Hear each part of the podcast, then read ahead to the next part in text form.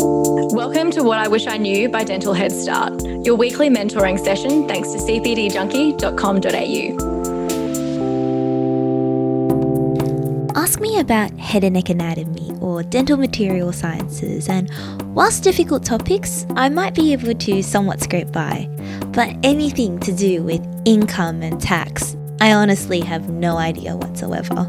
Welcome back to What I Wish I Knew. My name's Erica Huynh, and I am beyond excited to be sharing this episode with you all today with Bhupesh Kaphle, an accountant and tax and business advisory specialist from BDO. Now, we learn a lot of things throughout our extensive education, but the one thing we don't really get taught about before we graduate is what to do when we suddenly have an income. Thankfully, even though I have no idea, we have people like Bhupesh out there where this is his job and his bread and butter.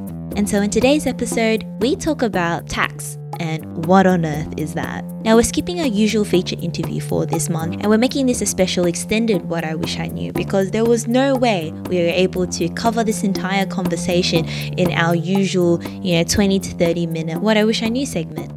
This is jam packed full of information. We cover all of the tax basics from, you know, what is your accessible income, what are allowable deductions, the different kinds of taxes, and why it's so important that you get it right and you have a good record of all of your expenses. For everyone who's in a similar boat to me who honestly gets so overwhelmed by this topic, I hope this is a beneficial conversation for you to tune into. Enjoy!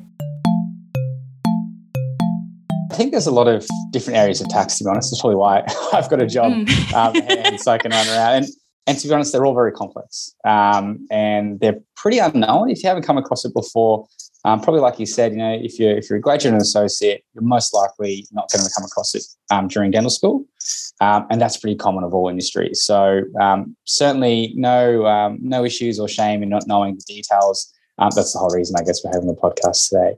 Um, so there's different different types of tax, and and I think predominantly what is important to understand is probably income tax components. That's probably what most people are going to come across when they first start their, I guess, what I would call their their employment um, in, in, dental. Um, there is some other taxes we can touch on a bit later today, but I think the first point to, to, to kick off with is income tax. Um, now, income tax, uh, nice complex issue. Uh, gets more complex as, as you probably go further along in your career, um, which which is look which is fine. Um, but really, it's the tax that we pay on the, in the income we earn, hence the name. Um, and that's like the income that we earn, whether it's from your employment, um, whether it's from you know one day you'll have rental properties, or some people might have shares already, and we earn that income and the tax that we pay to the government. Um, that's really what we're capturing there. And when does this really start becoming an issue because a lot of people may have had like part-time jobs when they're younger or balancing things throughout dental school and it's never really been that significant. But why is it that this now becomes significant once we graduate? Great question great question. So we've probably all been paying income tax before if we've had a part-time job. Um, and the way that income tax uh, works is more you earn the more you pay. Um, that's the system we have in australia. So what might have happened is when people had part-time jobs or maybe earning a bit less um, before they'd formally graduated, um, they probably weren't seeing as much tax being paid to start with, um, just because the income levels were lower. Um, but also, um, that tax is taken care of for you by your employer. So a lot of the part-time jobs we had, um, we would, you know, um, I used to work at Coles way back when. I'd go in and uh, do sit at the, the, checkout section, do my shift, and then I'd get a pay slip. right now, these days we get electronic pay slips, but back in the day, if we're showing my age, you'd be uh, the old paper pay that would get get sent to you, right? yeah. Um, and then what it would say is, hey, you earned this much money um, during the week or during the fortnight, and they would actually withhold the tax for you, that income tax component that they'd calculated on your behalf.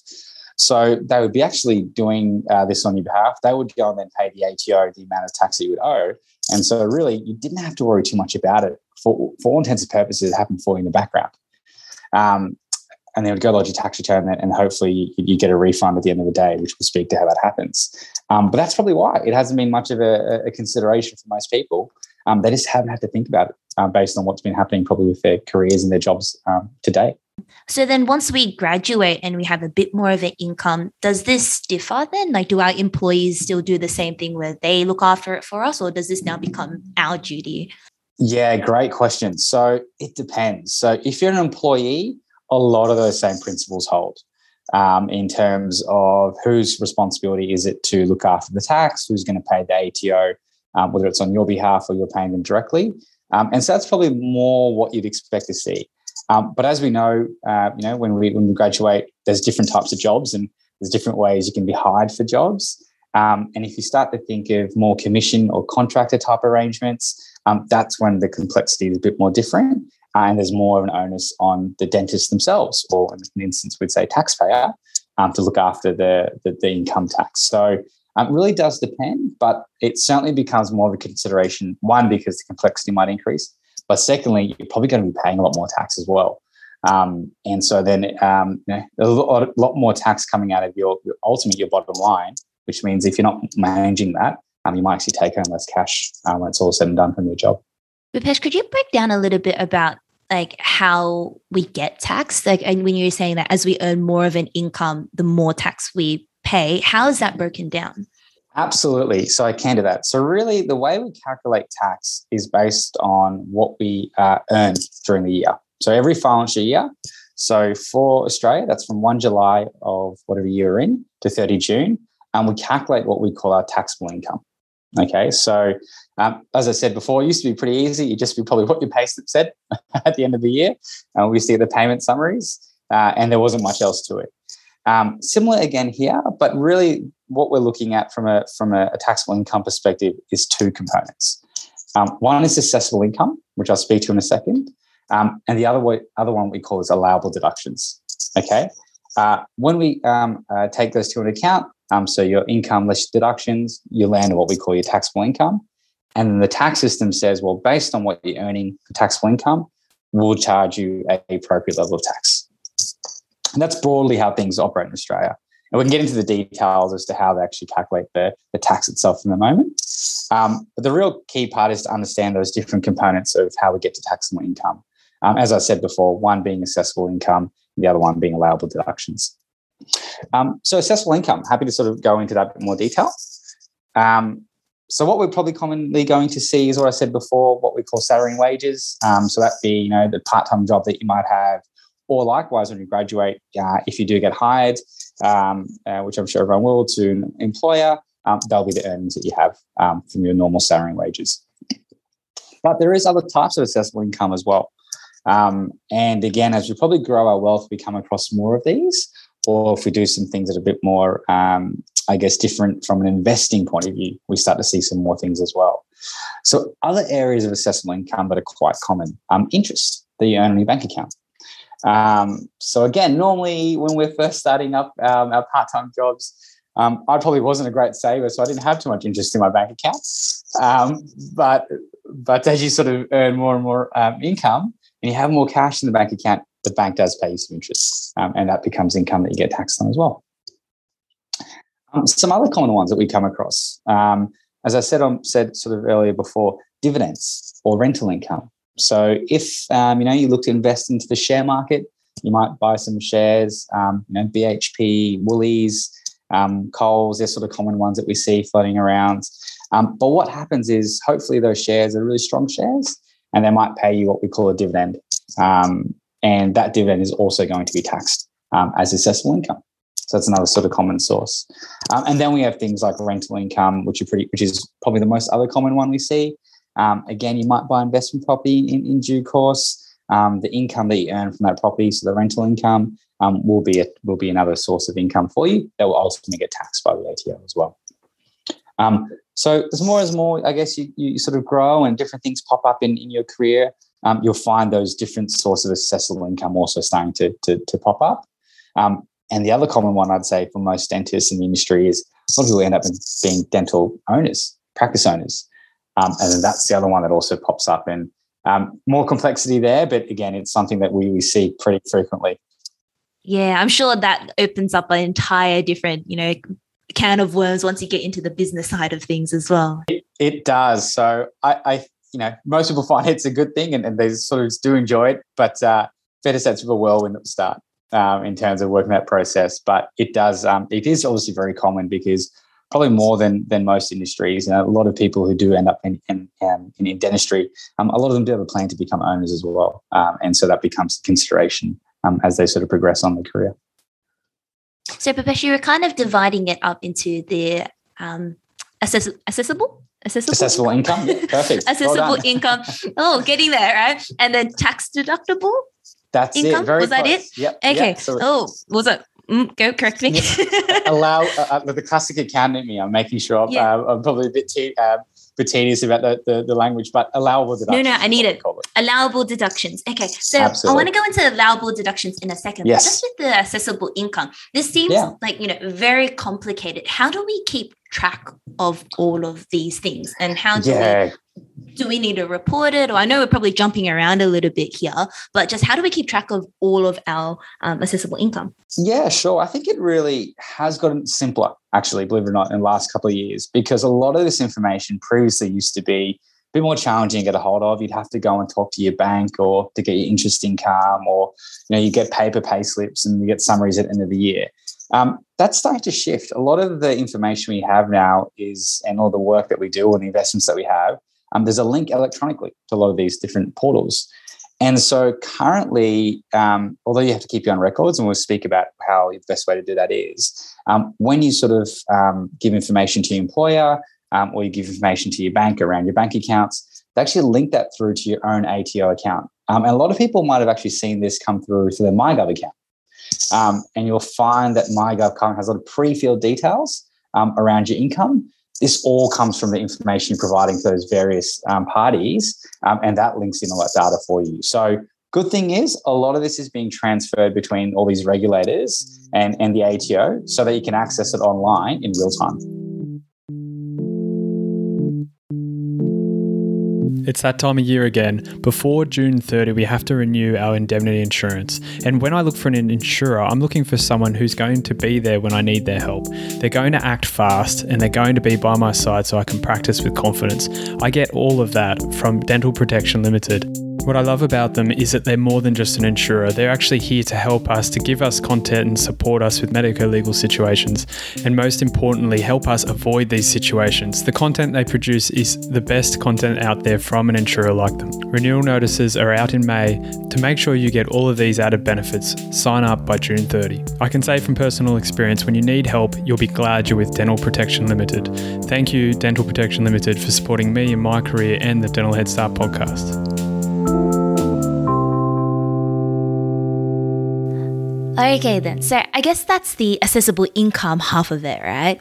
Bhupesh, could you now talk me through the second half you mentioned, which is about the allowable deductions, if I'm correct? Yeah, sure. So allowable deductions, as we were saying before, it's probably the second part um, the equation really when we're thinking about how we're going to pay tax and how much tax we have to pay the ATO from, from income tax perspective.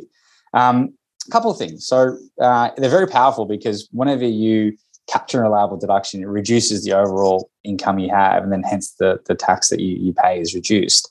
Um, but we have to really know what allowable deductions are. Um, unfortunately, um, it's not everything we spend money on.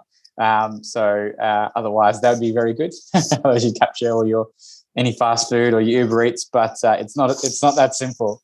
Um, but broadly, there's three rules the ATO says to say, well, am I um, is what I'm spending actually deemed to be an allowed deduction and, and can actually claim is eligible to reduce my tax, my taxable income or my assessable income. A um, couple of things um, that we have to think, think in, uh, take into account. One is you have to have spent the money yourself. And what I mean by that is sometimes, depending on what job arrangements you have or how you work with the employer, um, they'll reimburse you for some of the costs you pay. So if you've been reimbursed, then you haven't actually spent the money yourself. You haven't incurred the money yourself or incurred the cost. Um, so it's not, and it's not a deduction you can actually claim yourself. So you have to have actually paid for it broadly is the, is the way to think about it. The second one, and I'd say the most important one, is these deductions or these costs that you're paying have to be linked to your job or an income producing activity. Okay. So really classic one, I guess, if you're jumping into, um, you know, obviously dentistry, and let's say it's your first first um, job for, um, uh, after graduating, um, you might go and buy some dental loupes um, that you will pay for by yourself. Um, that type of cost would be a tax deduction for you, an allowable deduction, which is fantastic because then it reduces the overall tax you're going to pay. Um, other common ones that you'll see, um, and we'll talk about, I know, at a later point in time, um, CPD, for example. Um, so any of your continual professional development, Um, so the actual course fees themselves, if you're paying them by themselves, that's obviously going to better your income, better your skills overall. And so that's deemed to be a, a tax deduction that you can claim. And actually, even some of the travel um, or accommodation, if you're going interstate or, or overseas for for that type of training, can also be a tax deduction as well, uh, an allowable deduction. Um, there's some rules around that. Um, you probably can't book a trip to the US and spend one day at a conference the rest of the month um, traveling and claim all of it back. Um, there are some rules around making sure you know you portion some of those costs. So um, uh, you know if you're actually there for one day out of thirty, um, you probably can only claim one out of thirty um, of, of, your of your um, flights and accommodation.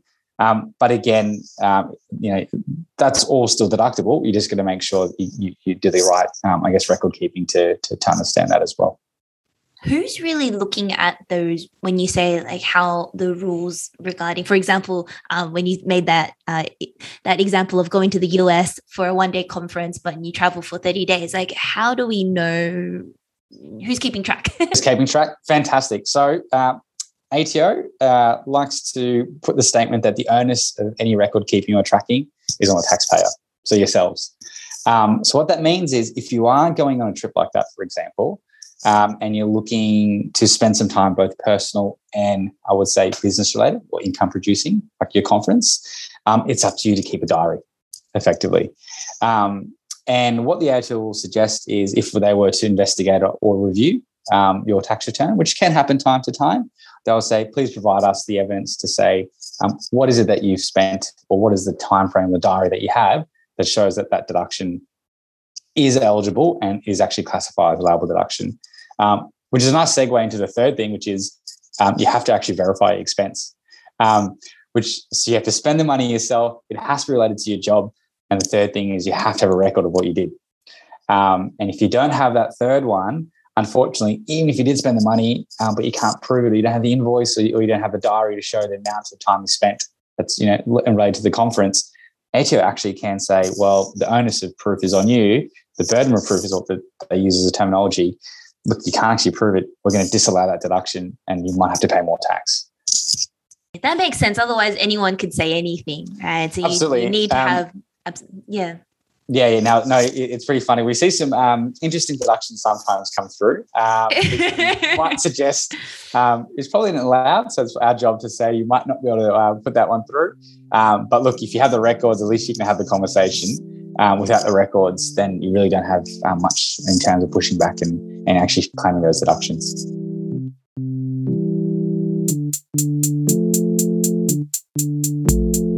BOQ specialists have worked closely with dental professionals for over 30 years, and they understand the unique challenges that you, as a dental student or graduate, will face at the beginning of your career. I know they helped me early on as a dental student, and they can help you too, as they offer a private banking experience and tailor their products for dental professionals. I can say they have great customer service. I've lost my password that many times, and they've always been able to help me. Nothing like the experiences I've had with competitors.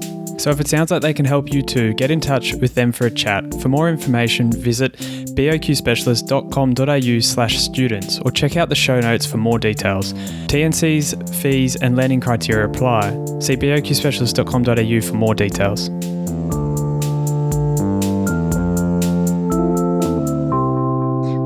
Into just like the record keeping of it, can we talk a little bit more about what other things are tax deductible? So you made the example of like travel, loupes, CPD. Um, what other things are we able to claim on?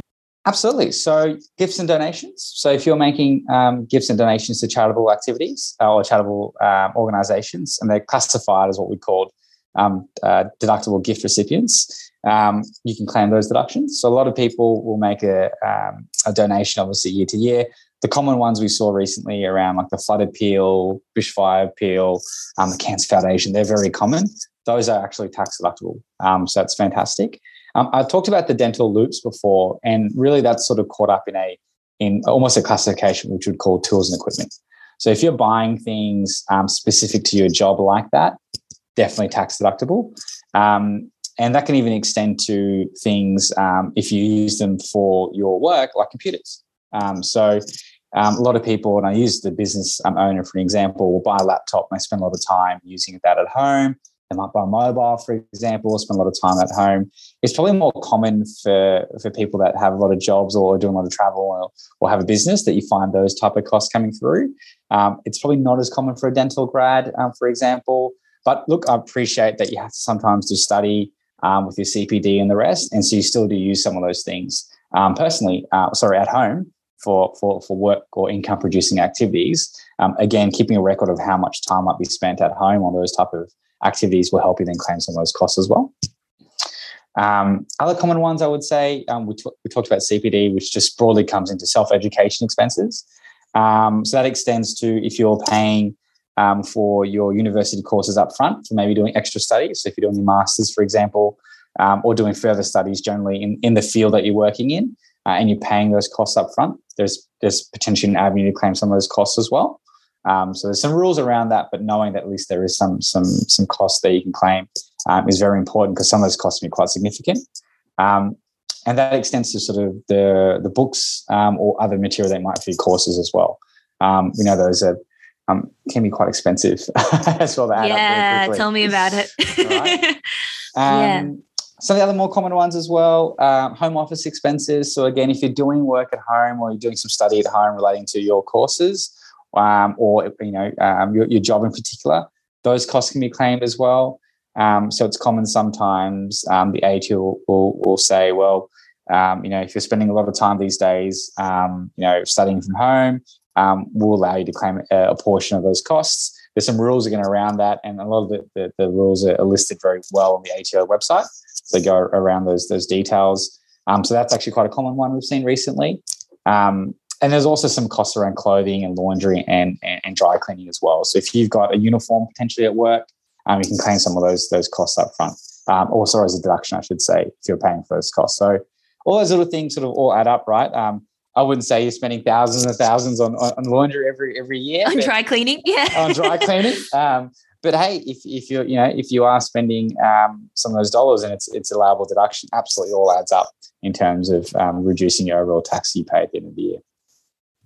I have to ask this one because I know it's a very common question you probably get, and a lot of our listeners have asked about it. But what about cars? I knew it. I knew this was going to be one. I had to ask it. I knew it. No, no, all good. It's a really common one to ask, and, and there's a lot of yeah. water cooler chat around this one as well because yeah. it's, it's, probably a misunderstood one, unfortunately, um, and people end up getting in a bit of trouble because they claim too much. Um, so car expenses are their own, own little lecture, uh, to be honest, in terms of um, what to what to work through. But look, you can claim car expenses, absolutely, but the same rules apply. They have to be related to to business or income producing activities. That's that's the key part.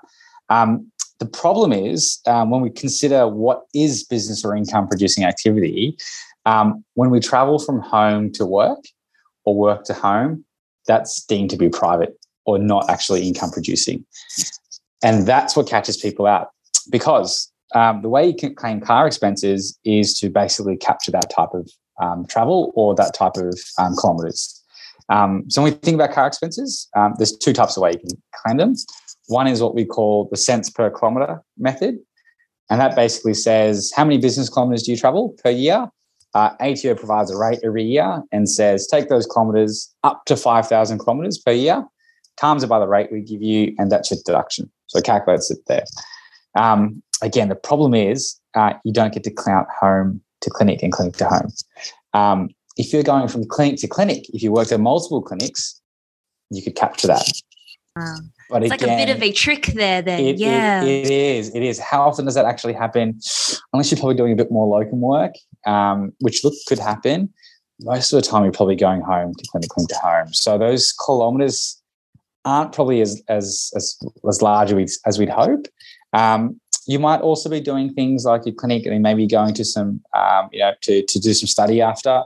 And so you're going to do, um, you know, whether it's CPD or, or doing some extra studies we talked about, or maybe it's at uni. Um, that is deemed to be um, sort of business kilometers. But the key thing here, as you can see, is you're not going from work to some, oh, sorry, from home to somewhere. You're really doing it. Um, it's really what you're doing after that initial first travel from home to a, a place of what we call business. From there onwards, we're claiming those, those as business kilometers. But again, when we're going back home, that last trip, it's not counted as well. So it's really the in between stuff that's happening is the way to think about it. Um, but but that means your kilometers probably aren't as high as you might have otherwise hoped, right? Um, the other way, very similar in terms of how we're sort of calculating that, is um, what we call a logbook method. So basically, for a period of 12 weeks or three months, um, you calculate how much business travel you're doing compared to personal, and you come up with a percentage. Again, if it's a similar situation we described before, that percentage might be a bit low um, uh, if we're not doing a lot of that other business type travel. Um, and you take that percentage and apply it to all the motor vehicle costs you spent in the year. And those motor vehicle costs are your typical running costs like um, uh, fuel, um, regio, um, maintenance, so servicing, um, insurance, all those costs relating to your car. And there's also some other ones you might not have come across um, otherwise, like depreciation um, or lease payments, depending on how that sort of um, how you've bought your car. All those sort of costs come into it as well, um, which is great because some of those costs are really significant, particularly if you start looking at some things like depreciation, um, which is basically a way that we describe how the value of the car goes down year to year. Um, is a very simple way to think about it. Um, but again, it might be a big number, but if your percentage is small, it might still end up being a small deduction overall. Um, so it's in theory a really great deduction to, to claim. Um, but for most people at the start of their career, there's not a huge actually benefit to it. Um, doesn't mean you shouldn't capture it and keep those costs because you never know. Everyone's going to be a different situation. Um, but I think it's important to realize that um, you know it might not be as generous um, initially. Um, we'll probably speak to this a bit later, but it does change a bit if you start to go on things like facility arrangements, which are a bit more common, probably not as a grad, potentially maybe a year or two out, um, or if you're a contractor or on some type of commission arrangement. Those arrangements, um, and we think about structuring and how that all aligns, and again, we're getting a bit more complex and down the track a little bit. Um, a whole different category of how you might be able to claim your, your motor vehicle costs. And a lot of the time, it opens up some benefits to you um, in terms of what you might be able to claim at, at a higher level, so higher deductions. Um, but again, that's really depending on how you've been, I guess, hired um, with your arrangement with your practice. Um, and again, more common for people who are probably a couple of years out. But certainly, if you're in the situation where that might happen earlier on, um, worthwhile considering and absolutely more than happy to expand on that as we need to. Yeah, I think with this whole idea about the different arrangements, the different structures, the service facilities arrangement, um, perhaps we leave that for our third topic that we'll dive into about all the different structures, because I think that's a can of worms of its own. And does that also, yeah, does that also lead into what we started this segment on about just the different ways that people get paid? Absolutely, absolutely. So when we start thinking about those different ways of getting paid, um, your type of arrangement you have with your practice is going to be the most critical part. Um, so um, you know, really there's three three broad ones, and I'll just touch on them now. So we so we um, make sure we go into more detail. One is that more traditional, you get a pay slip, your employee employer relationship. Um, one is that what we call a contractor arrangement, um, which you get paid a commission. Um, and there's another one which is also based on a commission, but it's called a service facility arrangement. And it's a little bit different. Um, you sort of end up in the same place as a contractor. There's some things to do in the background to get to there. Um, but those three ways uh, will really impact um, your record keeping, um, how you capture that uh, that information, and, and how ultimately you, you, get taxed as well, and what you can claim as a tax deduction. Mm-mm. So that's a teaser to all our listeners to stay tuned because oh, we're going to go into a lot more detail about that side of, of things. Of bit of a trailer. a bit of a trailer. But Bhupesh, let's pull it back a little bit. So we're talking about just the logbooks and like you know people keeping track of just the travel to and fro. Um, what about people who are buying cars there? Like if you're paying, is that tax deductible? It, it is, but again, it gets get gets caught up in that that place around that logbook percentage. So I'm um, buying a car. So one of the things that we look at there is um, what the ATO says: when you buy a car, uh, you can claim that as a tax deduction. Usually, that's over a number of years because what they say is we'll let you claim that deduction of the car over eight years, and that's represented as what we call depreciation, which is what I was mentioning before. Um, currently, uh, it's very favourable um, because uh, post COVID, the government was like, "No, we really want people to invest into things and buy lots of things." Um, and cars are one of those things they want people to buy. Any assets, really, and cars are one of them. And so, what they've said is up to roughly sixty thousand um, dollars. There's a limit there we call luxury car tax limit. Um, if you buy a motor vehicle, um, you can claim all that upfront in the year that you buy it. So it becomes a really attractive tax deduction but only to the extent that it's for business purposes, and hence we go back to that logbook percentage. So very attractive if you can get a high logbook percentage. Um, and so that's probably part of the reason cars are so hard to find right now is um, a lot of people have had some really good years um, earning lots of money um, and they have to spend it on something. And, and cars are a pretty quick one to go and buy, or certainly the quick one, sorry, one that people want to buy. Um, but now it means you have to wait for a car a bit, depending on what you're buying. Um, but so, so it could be really, really great. And if we find a way, and we'll talk about it again a bit later about um, what are the certain ways you can actually make it more attractive or hire a car expense deduction. if you can fall into one of those areas, fantastic, because it'd be a really good benefit. Um, but you just need to be in one of those areas. Otherwise, um, again, um, probably not that common to get a high tax deduction even if you're buying a car.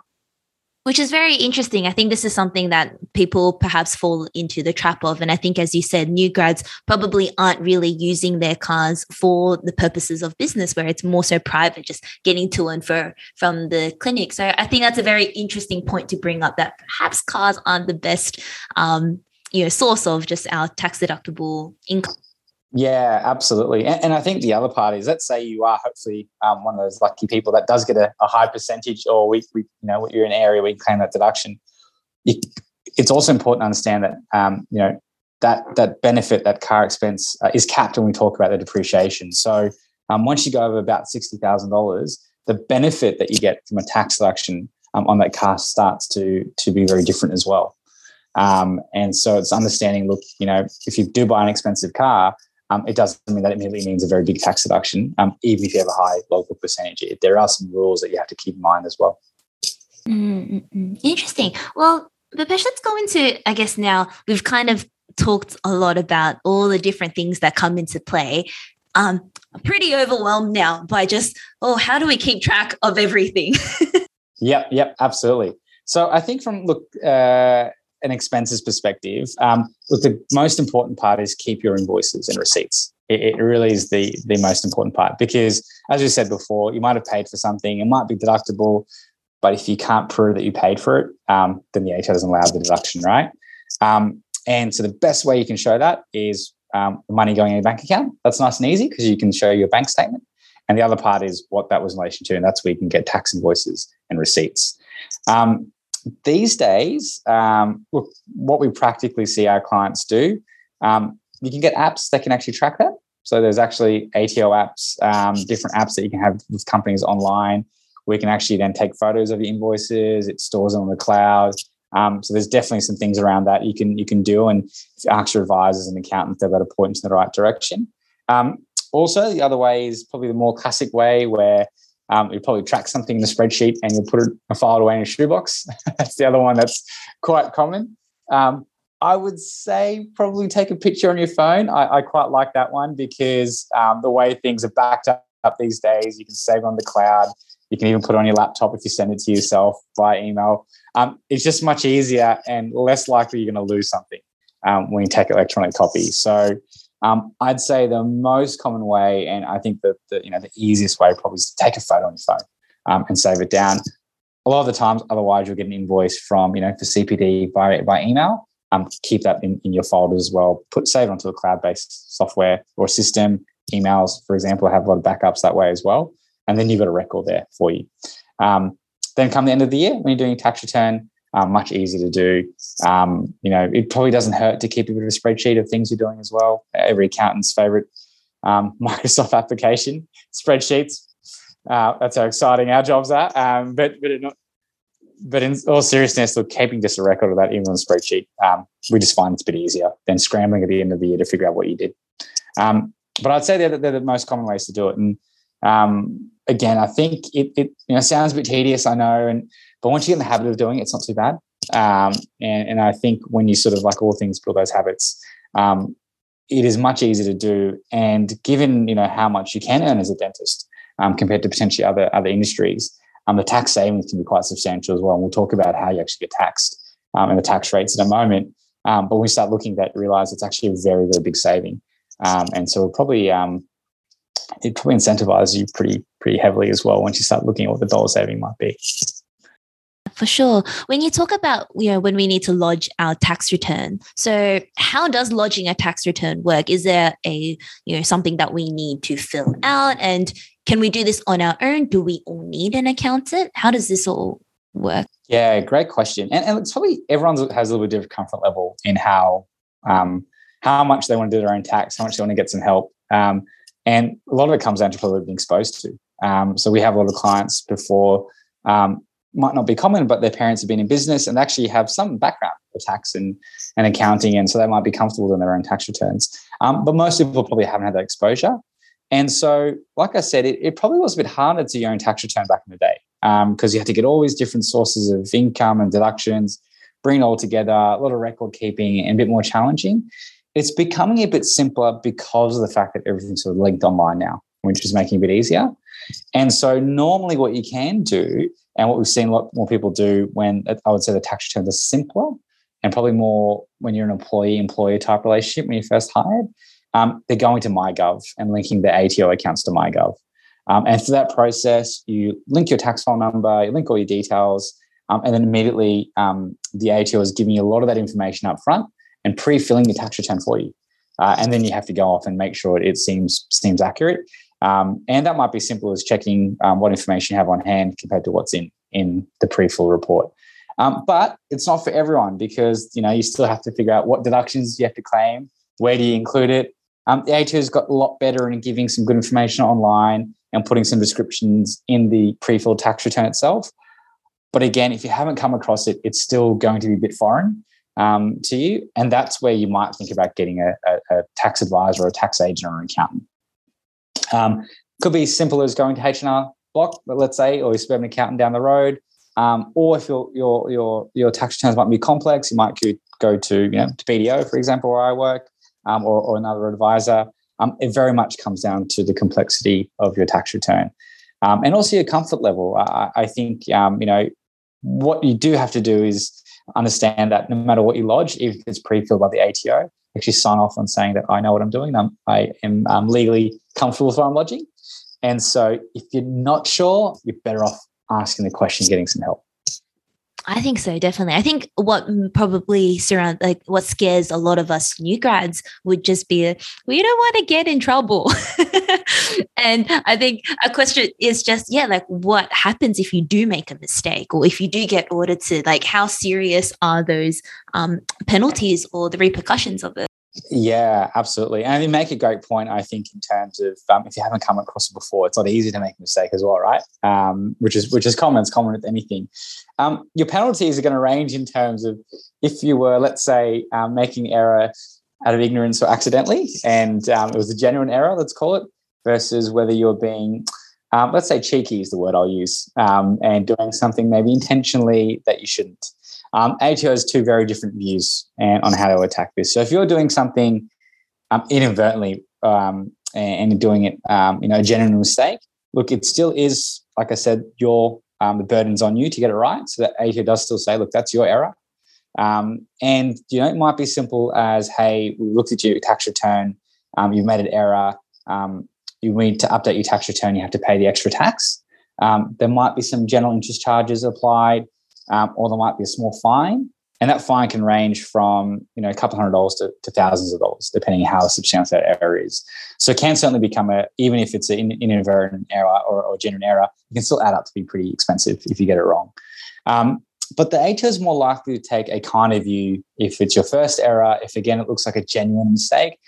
Um, very different if you're um, trying to be um, well, you're doing the wrong thing. Let's be honest, right? Uh, and and the area that that is very different, and particularly, let's say if you um, have a history of being um, what we call non-compliant with the ATO, um, and so that means if you're actively um, uh, maybe not lodging things on time um, or not lodging the right things, um, like you know your tax returns being filled out incorrectly, maybe you've decided to put some deductions in your tax return that shouldn't be there, and the ATO reviews and asks the question if they disagree and they think, you know what, you have probably been doing something um, incorrectly on purpose, they're a lot more severe, a lot more severe.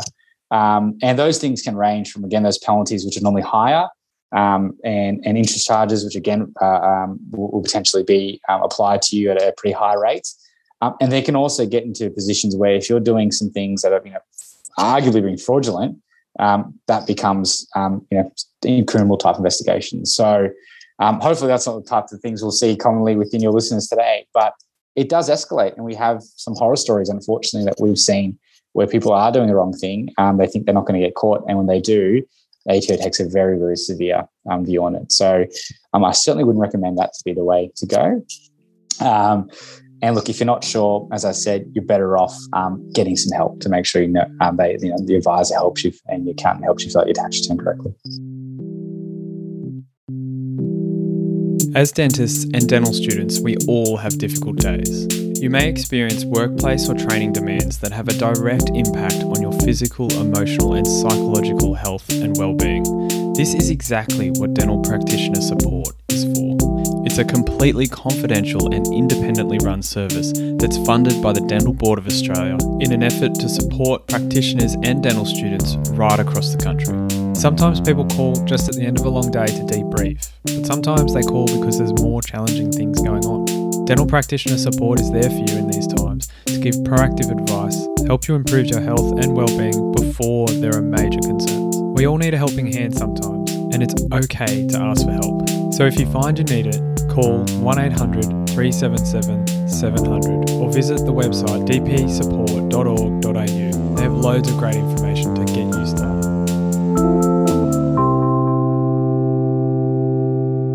In terms of just like finding a good tax advisor or a good accountant does this have to be a you know long-term relationship or can it be just like a once-off if you just need someone to glance over it for you yeah, great question. I, I, think there's a few things, and, and like you said, probably comes down to what you're using an accountant for. Um, if all you're doing is, you know, getting a simple tax return done, um, it's probably a once-off thing um, per year. Um, and and look, you might might need some more advice along the way if you you know if you end up buying an investment property or you sell an investment property or whatnot. Um, but that's not going to be as common probably for for for people earlier in their career. Um, and so more more likely you're probably going to see accountant once a year. Um, what we do find is that, um, particularly at the start, um, you know, a lot of the the tax sort of complexity um, doesn't really depend on the industry that you're in. Um, it's a bit more simple. Most accountants come across it.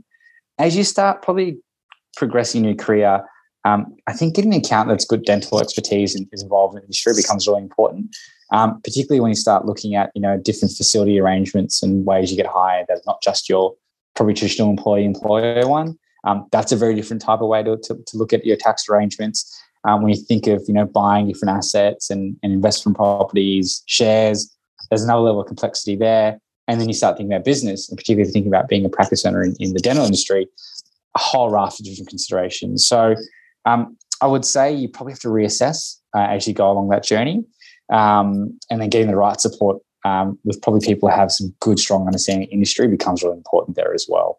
Um, so I think it's just something like like like with all all probably um, people that you work with um, and different advisors in different industries, reassessing, knowing what you're doing, um, and as things get more complex, probably getting the right people in the room that probably have that exposure as well. Yeah, absolutely. Just depending on how complex it is or how dentally involved you are. Absolutely, absolutely.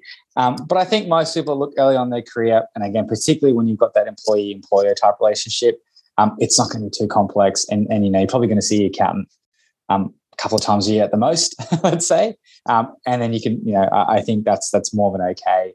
Um, and look, the reality is that's probably more cost effective as well. Um, but whereas you get probably the more complex things, it's going to cost more, but probably um, well money well spent because it becomes a bit um, more complexity means you know making sure you stay ahead of the game with the ATO to make sure um, you're compliant. Uh, you know what all different things that pop up when you start to have um, more complex issues, um, and that's where you know um, you know getting the right advice at that point in time um, is important and I think it's a it's a very good example. Just saying, like you know, we we're dentists, and you know, we understand dentistry, but we don't necessarily understand you know tax and finance and money. But this is your area of expertise and bread and butter. And so, I think where we're unsure, we should really be looking for people who are experts in that area, right? Yeah, absolutely. Mm-hmm. Same, same with mm-hmm. um, you know, outside probably brushing my teeth and, and flossing, which I do sometimes. Um, the best. um, it's a dental podcast. Yeah. I know, I know. I've been too honest. um, but but like the same thing for us. You know, we're we, we're very conscious of the fact that we're not experts in, in dental. Um, I'm certainly not going to be pulling my wisdom tooth out anytime soon by myself. Um, and yeah. likewise, you'd see, you know, as uh, you know, you might maybe get a chapel and clean. They're probably the cost and the complexity to that is very different to if you have to get a more complex extraction done, right? Um, mm-hmm. likewise, that's the way accounting, that's the way legal, those things all work. So, yeah, um, and that's just the way to probably keep it in mind as you start to look at your your careers going forward as well. That's a really good analogy. It's just like, yeah, you can go to a general dentist or a specialist. Same thing with your um, accounting. Um, one more thing, Bhupesh. I think because obviously I know this this this segment's really big because it's a really big topic, but you've alluded to it a few times, and I think we kind of just want to, I think, to give context to everything. And you were mentioning before, like how tax rate happens or how it works, and also to incentivize people to why yes. they should look into just um, allowable deductions. Am I getting that correct? Yeah, yeah, perfect. yeah. Um, can you touch a little bit more on this, and perhaps we'll use this to kind of wrap up um, yeah, this absolutely. portion of it. Yeah, absolutely. So I said before, so you know mm. what we're really trying to calculate is the taxable income, mm. which was your assessable mm. income less allowable deductions. Mm-hmm. Do you know what your income is for your income? There's not so yeah. much you can do to change that. And you don't want to reduce your income because you still want to earn money, right? So yeah. I wouldn't go. I wouldn't go negotiate a pay um, pay deduction with your employer. So we don't want to do that. so yeah. what you can probably do is increase your deductions where possible. So increase your allowable deductions. Now, again, that's record keeping. Knowing what you can claim is the main things we do there. The reason it's so important is because your tax rate and the amount of tax you pay is based on that taxable income component. So deductions help reduce that but your tax rate ramps up pretty quickly. Um, so the way income tax work is based on what you earn, you fall into a bracket, and you'll then pay a percentage of income based on that bracket. Now it's what we call marginal tax. So um, if, you know, depending on what bracket you're in, you'll still get taxed at a certain percentage for the lower part of the income, and it scales up as you earn more and more. Um, so currently, for example, um, your tax-free bracket, if you're Australian resident, is um, from zero to $18,200. So it means if you earn that much income, you actually don't pay any tax, which is a win. Um, but again, we're probably more so thinking about that in our part time job days we're not doing the same hours and, and working in the industry. Um, we then start to scale that up. So from $18,200 to $45,000, we actually pay 19 cents for every dollar we earn as income. Okay. Um, from there, the next um, bracket from 45,000 to 120,000, you pay 32 and a half cents per dollar that you earn. We're creeping up from $120,000 to $180,000, it's 37 cents per dollar. Over $180,000 of what you earn, um, every dollar you earn is going to be taxed at 45 cents in the dollar. So it adds up it's almost half. And look, and it is, it, does, um, like I said, it's it's a marginal rate type system, so it scales up. So just because you earn one hundred eighty thousand dollars doesn't mean every single dollar you earn is taxed at forty five cents. It's just the stuff, the income above the one hundred eighty, and so the other rates apply until then. So that's important to realize. Um, but you can see if you are a high uh, high biller, if you're on a commission, or if you're a grad that's secured a really good role and it's at higher income levels, um, over one hundred eighty thousand dollars, everything you earn, nearly half it's taxed.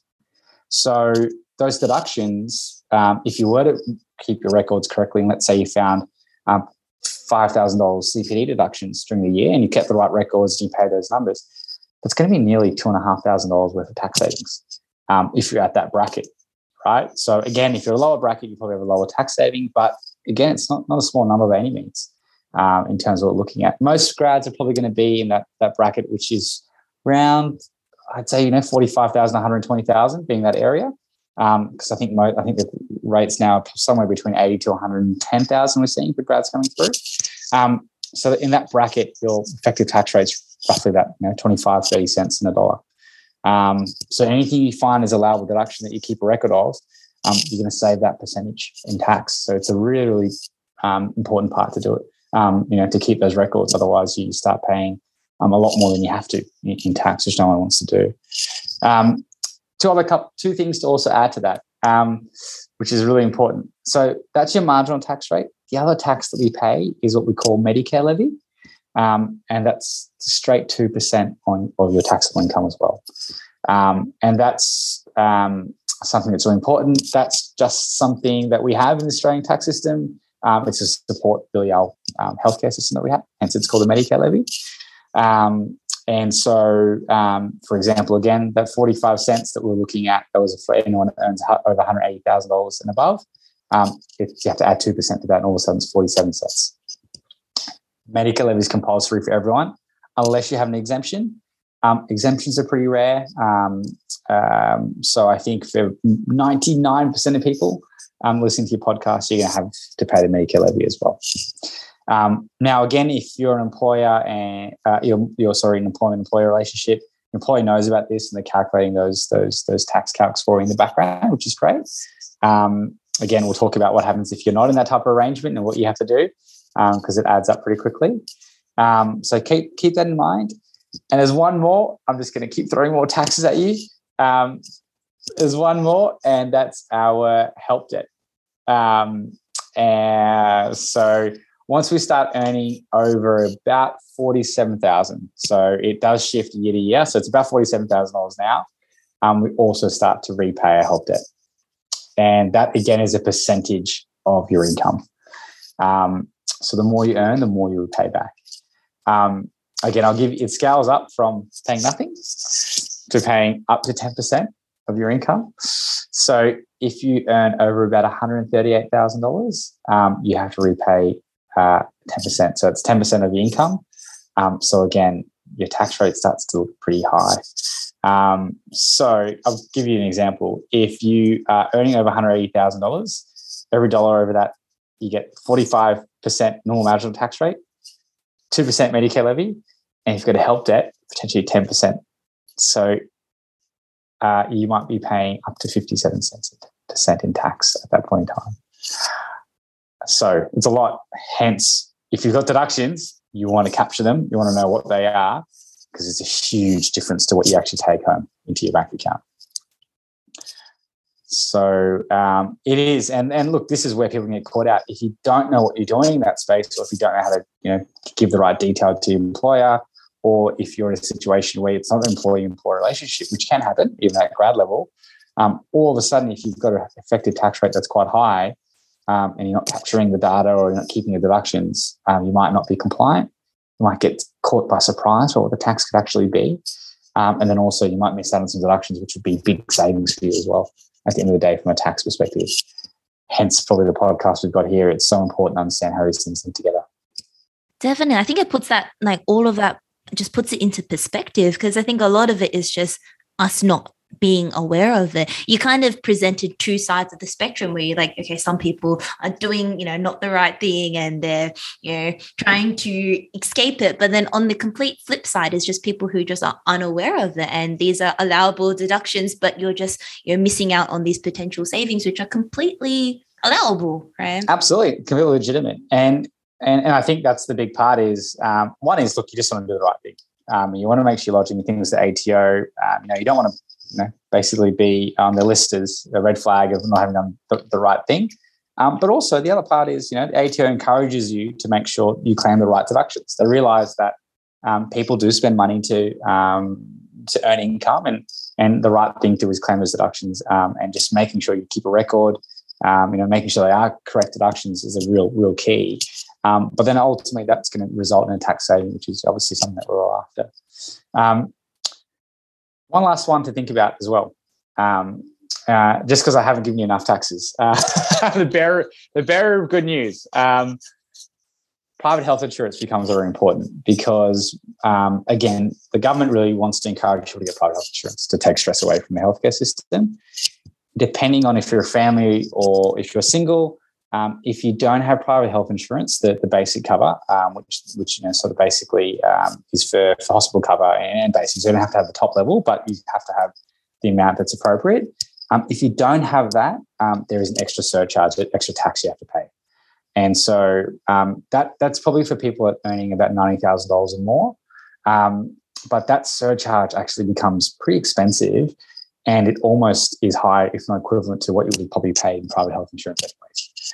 Um, so you're better off just getting private health insurance, um, so you're not caught. So um, really, really important because um, you know I appreciate a lot of us, um, particularly if you're a bit younger, probably been on our parents' private health a lot of the time, um, and then all of a sudden, if you do come off that and you don't have the right level of coverage, um, and you earn enough money based on your circumstances, all of a sudden you get stung with this surcharge, which is effectively the extra tax.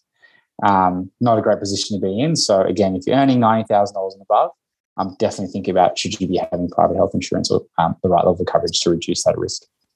This is something that's very interesting. And we actually might perhaps touch on that in our second topic where we talk about insurance and indemnity and perhaps how private health insurance comes into play as well. Because I'm pretty sure this is probably unfamiliar to quite a lot of people. But I think that was a very good summary of all the different taxes um, that, that, many that, that types of exist. taxes. Oh my god. it's like a species of its own. Um, but that was very informative, Bhupesh. Do you have any just like last parting words to our listeners just regarding you know tax and just like final tips or things that you think common pitfalls that people will make? I think we've talked a lot about them, but just any final yeah, pieces of advice? I think Yeah. you, you sort of nailed it uh, when we were talking about um, how to actually do our taxes, Erica. Um, in terms of, look, Mm. if you don't know, go and get help. That's the real big thing Yeah. to me. Um, Mhm. I think we can make a lot of errors because um, we probably think we know what we're doing, um, and we just make um, genuine errors. And because it's such a foreign topic for most, and you haven't come across it before, it is quite Mm. complex. So um, Mhm. I think if you if you're not sure, definitely go and get help. Um, and the last one I'll say is record keeping is key. Record keeping is Sure. key. Um, look, uh, I guarantee the, the ATO will find um, where you've earned more money. but the burden of proof when you want to claim a deduction is on you as a taxpayer. Um, and so Mhm. keeping records is fundamental. If you've got records, um, it's Mm. a much easier place to be in terms of completing your tax return correctly. Um, so those Mhm. those are the two things for me. Get help if you're not sure. And the second part is keep good records. If you've got those two things humming along, then you're more than likely going to be doing the right thing.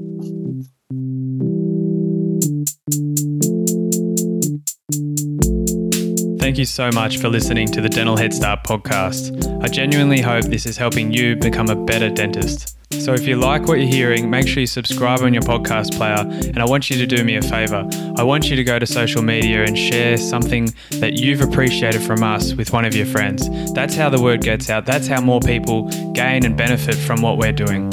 And if you're a dental student or a graduate and you want to get a head start, go to dentalheadstart.com to find everything we're doing to help dental students become great dentists.